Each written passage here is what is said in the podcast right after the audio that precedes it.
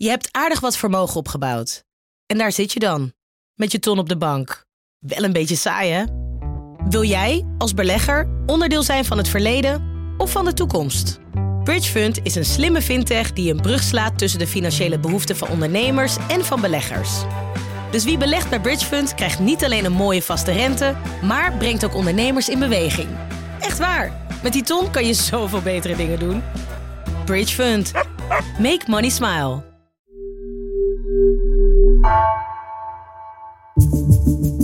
Vanaf de redactie van NRC het verhaal van vandaag. Mijn naam is Floor Boon.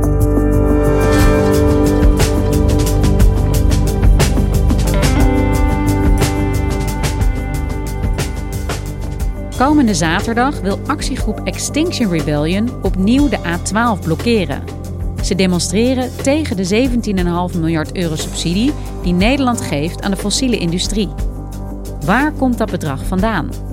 Economieredacteur Lisa van Lonkhuizen dook in de miljardenclaim. Ze zag een overheid die de vervuilende industrie fors subsidieert, terwijl het kabinet tien jaar geleden al zei hiermee te willen stoppen.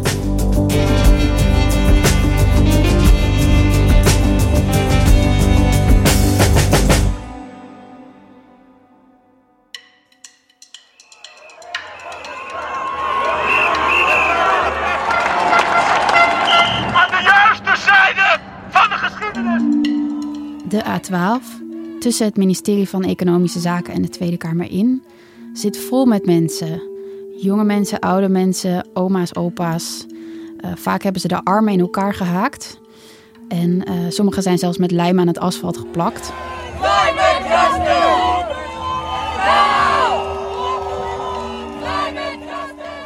En langs de kant staan nog eens honderden mensen ze aan te moedigen. Bijna 800 mensen worden gearresteerd.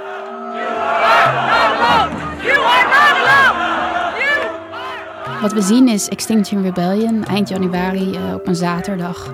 Die bij een grootste actie tot nu toe in Nederland demonstreren tegen fossiele subsidies. Dat zie je ook staan op spandoeken. Stop fossiele subsidies. En het staat op de muur geschreven met krijt. En een getal wat steeds opduikt is 17,5 miljard euro.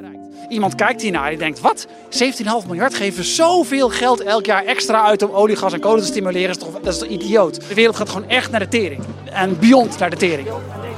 Zaterdag gaan ze opnieuw op de A12 zitten. Ze zeggen dat er meer mensen komen nog dit keer. En omdat dat getal steeds terugkomt, 17,5 miljard, eh, heb ik besloten om met de collega Cato Brinkhoff in dat getal te duiken. Het lijkt niet zo moeilijk, hè? Ik bedoel, 17,5 miljard. We weten toch wel hoeveel we uitgeven aan fossiel, zou je denken. Maar we kwamen echt in een weerwar van onduidelijkheden. En het gekke is, de overheid zegt al jaren dat ze willen stoppen met fossiele subsidies. Maar dat doen ze niet. En die klimaatcrisis die gaat gewoon door.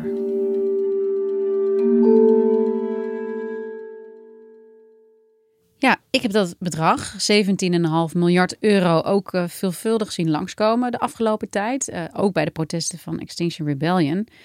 Hoe ga je zoiets onderzoeken? Waar zijn jullie begonnen? Nou, eerst ben ik gewoon naar Extinction Rebellion zelf gegaan. Van hoe komen jullie bij dat bedrag van 17,5 miljard? Ik sprak Rosemarijn, zij is een van de woordvoerders van de protestbeweging. Ik ben zelf twintig keer gearresteerd. En natuurlijk, het is altijd spannend. Ik heb ook altijd nog spanning. Maar tegelijk sta je daar met mensen die allemaal willen strijden voor een leefbare aarde. En dat is super troostend. En op een vreemde manier feestelijk. Omdat je het beest in de bek kijkt met z'n allen en doet wat nodig is. En zij vertelde hoe ze bij 17,5 miljard waren uitgekomen. Een paar jaar terug heeft eh, het kabinet zelf een berekening gemaakt van de fossiele subsidies. Nadat ze al twee jaar hadden ontkend dat die er bestonden. Um, en dat was eigenlijk gatenkaas. Dat was een tabel waar een heleboel bedragen in ontbraken. Um, en toen is er een econoom geweest, Elmen Metten, die heeft berekend wat die ontbrekende cijfers waren. Nou, wij zijn ook toen gaan kijken naar wat deze econoom heeft berekend. Hij is niet verbonden trouwens aan uh, Extinction Rebellion. Hij is uh, voormalig Europarlementariër en PvdA-lid, economisch onderzoeker. En uh, ja, die gatenkaas waar zij het over heeft, daar hebben we hem over gesproken. En wat zei hij over dat bedrag? Wat er eigenlijk gebeurd was, is dat hij uh, naar cijfers was gaan kijken van het ministerie van Economische Zaken. En dacht, dit klopt helemaal niet. Ze hadden namelijk zelf een bedrag geplakt op de fossiele subsidies. 4,3 miljard, zeiden ze. En hij keek naar die berekening en dacht: Oh, huh, dit, dit kan niet kloppen.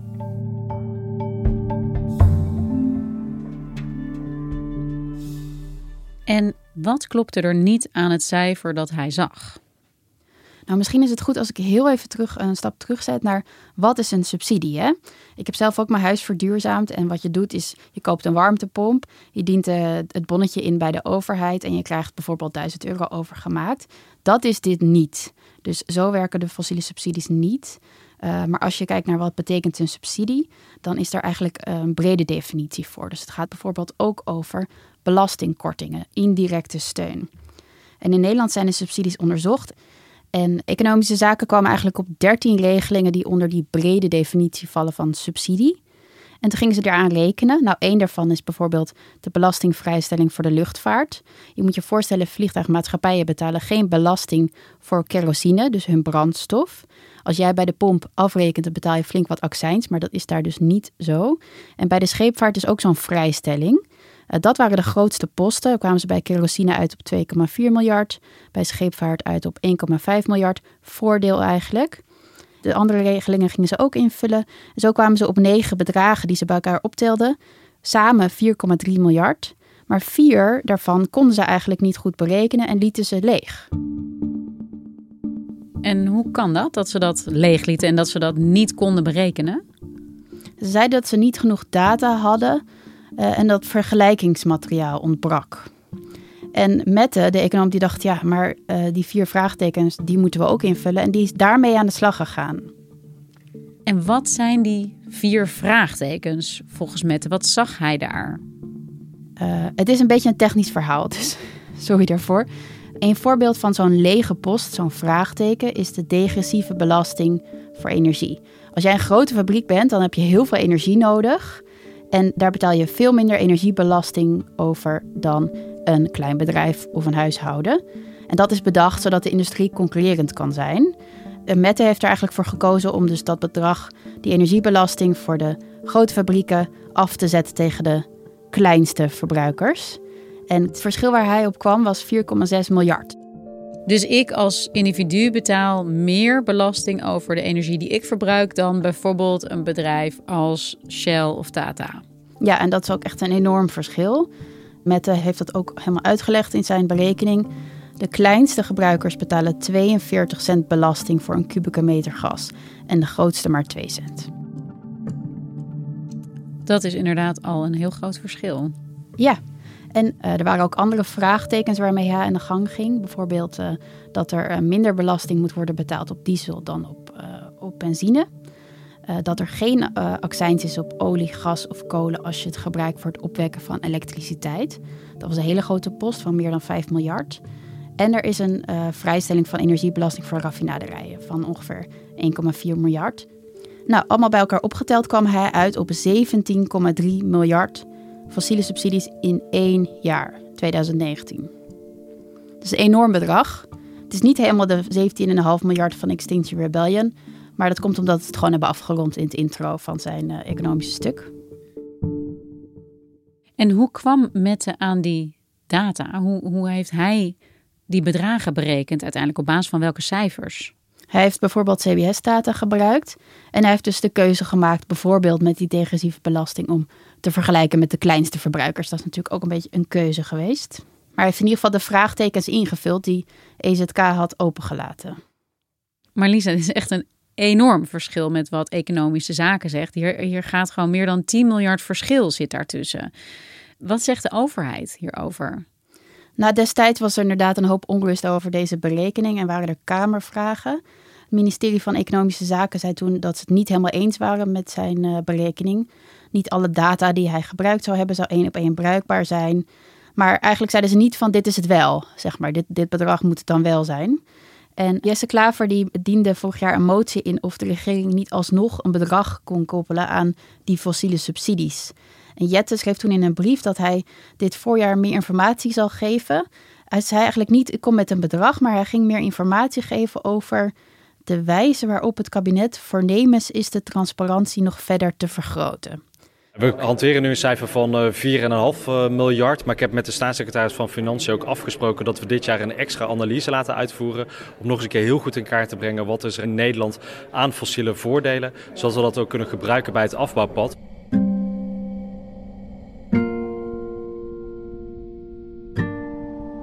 Ja, dat klinkt nog wel een beetje eh, vaag en weinig concreet vooral.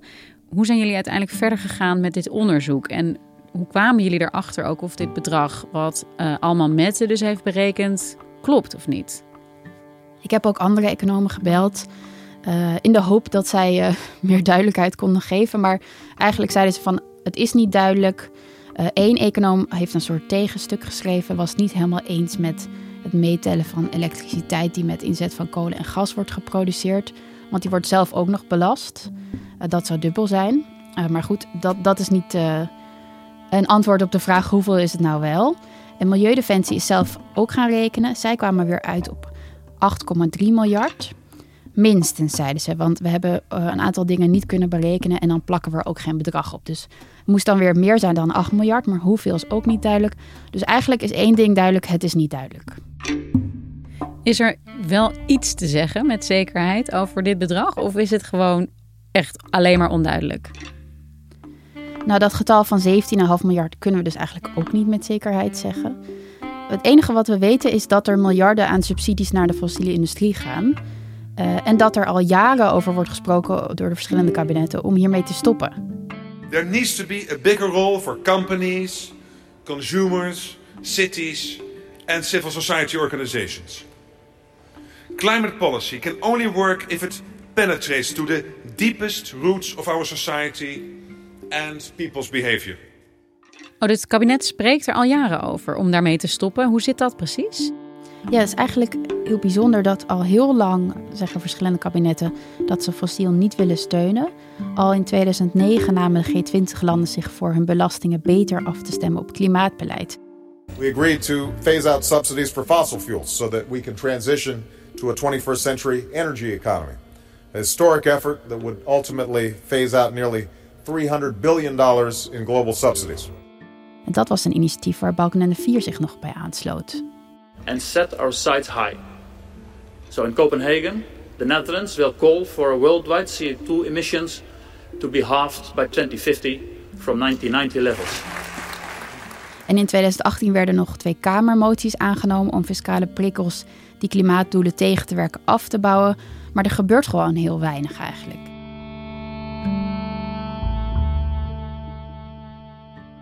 Dus Nederland zegt het één, maar doet eigenlijk niet wat ze zeggen. Um, gebeurt er in de tussentijd helemaal niets tegen die, ja, het afbouwen of het verminderen van die fossiele subsidies? Nee, niet niks. In het regeerakkoord staat bijvoorbeeld dat ze een aantal subsidies willen aanpakken. Dan noemen ze de korting voor energiebelasting op de glastuinbouw. Die willen ze dan afschaffen. En een vrijstelling voor belasting op het gasverbruik voor metaalproductie willen ze ook afschaffen. En ze doen ook niet niks als je kijkt naar andere dingen. Bijvoorbeeld de vliegtax, hè, die is opgehoogd. De belasting op tickets. Al vinden critici weer dat je veel beter kerosine zou kunnen belasten. Dat zou veel eerlijker zijn. Um, maar goed, ze doen niet niks, maar ze doen ook niet veel. En komende tijd wordt interessant om te zien in hoeverre de fossiele industrie nieuw geld krijgt. Want zij moeten een enorme transitie doormaken en willen daar ook weer geld voor subsidies voor. Uh, Tata Steel bijvoorbeeld heeft vrijdag gezegd dat ze een miljard euro subsidie willen om schoon staal te kunnen maken. Terwijl het kabinet eigenlijk steeds zegt de vervuiler betaalt. Dus dat wordt nog wel interessant. Ja, en we hebben het nu over uh, cijfers, over hoeveel miljard het nu precies is die de overheid besteedt aan fossiele subsidies. Maar als we even een stapje terug doen, dan gaat het toch eigenlijk veel meer over het klimaatbeleid en de niet nagekomen beloftes van de overheid. Ja, en dat valt mij ook op dat we al heel lang praten over dat precieze bedrag van die fossiele subsidies. Terwijl uh, inderdaad het strookt niet met klimaatbeleid. Dus het daadwerkelijk ermee stoppen, uh, daar gaat het minder over bijna. We praten misschien wel minder over hoe komen we er nou vanaf. En um, het was wel interessant, deze winter was er een uh, opiniestuk van allerlei vooraanstaande economen en hoogleraren. Die zeiden, ah, zeiden, er moet meer duidelijkheid komen, maar ook stop nou met die fossiele subsidies. Zie je daar op dit moment iets van terug, ook in wat de overheid aan het doen is? Dat ze ook actie ondernemen om die subsidies langzaam af te bouwen? Nou, er staan een paar voornemens in het regeerakkoord. Sommige fossiele subsidies zijn trouwens internationaal. Zoals die kerosinebelasting, die komt echt al uit de jaren 40. En die hebben allerlei landen en die willen er niet mee stoppen, want dan benadelen ze hun eigen, eigen luchtvaart, vinden ze. Um, maar heel veel zijn ook gewoon hartstikke Nederlands. Zoals dat Shell wordt gecompenseerd voor het omzetverlies door, door het sluiten van de Groninger gasveld. Dus ja, er zijn voornemens, maar uh, tegelijk zien we ook niet zo heel veel terug van echte actie. En hoe gaat het nu verder? Nou, grappig genoeg komt er weer een nieuw getal over de fossiele subsidies boven tafel deze week. Ik belde gisteren met, uh, met Mette, nog een keer de econoom. En die was een beetje, beetje druk, want hij probeert voor de volgende snelwegblokkade uh, betere berekeningen en nieuwe berekeningen te publiceren.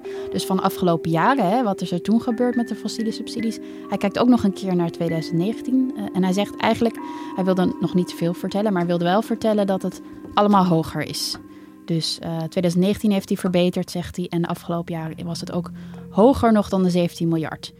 Dus mogelijk staan er komende zaterdag, staat er niet 17,5 miljard, maar hele andere, mogelijk hogere bedragen op de spandoeken van Extinction Rebellion.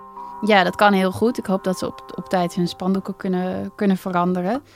Um, maar goed, ik denk dat zij blijven demonstreren zolang er niet meer duidelijkheid is. En ook gewoon zolang er niet wordt gestopt met die fossiele subsidies. Want dat is uiteindelijk waar ze ervoor zijn. Nou, zaterdag gaan we weer de A12 blokkeren. Het kabinet komt eigen beloftes al jaren niet na. En wij kunnen niet anders dan daartegen in opstand komen, omdat we eigenlijk de laatste afslag naar leefbare aarde aan het uh, ja, missen zijn.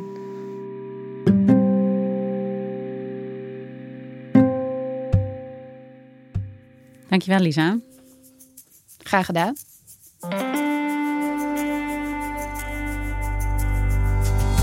Je luisterde naar vandaag, een podcast van NRC. Eén verhaal, elke dag. Deze aflevering werd gemaakt door Nina van Hattem, Claire Verplanken en Bas van Win. Coördinatie Henk Kruigrop van de Werven. Dit was vandaag.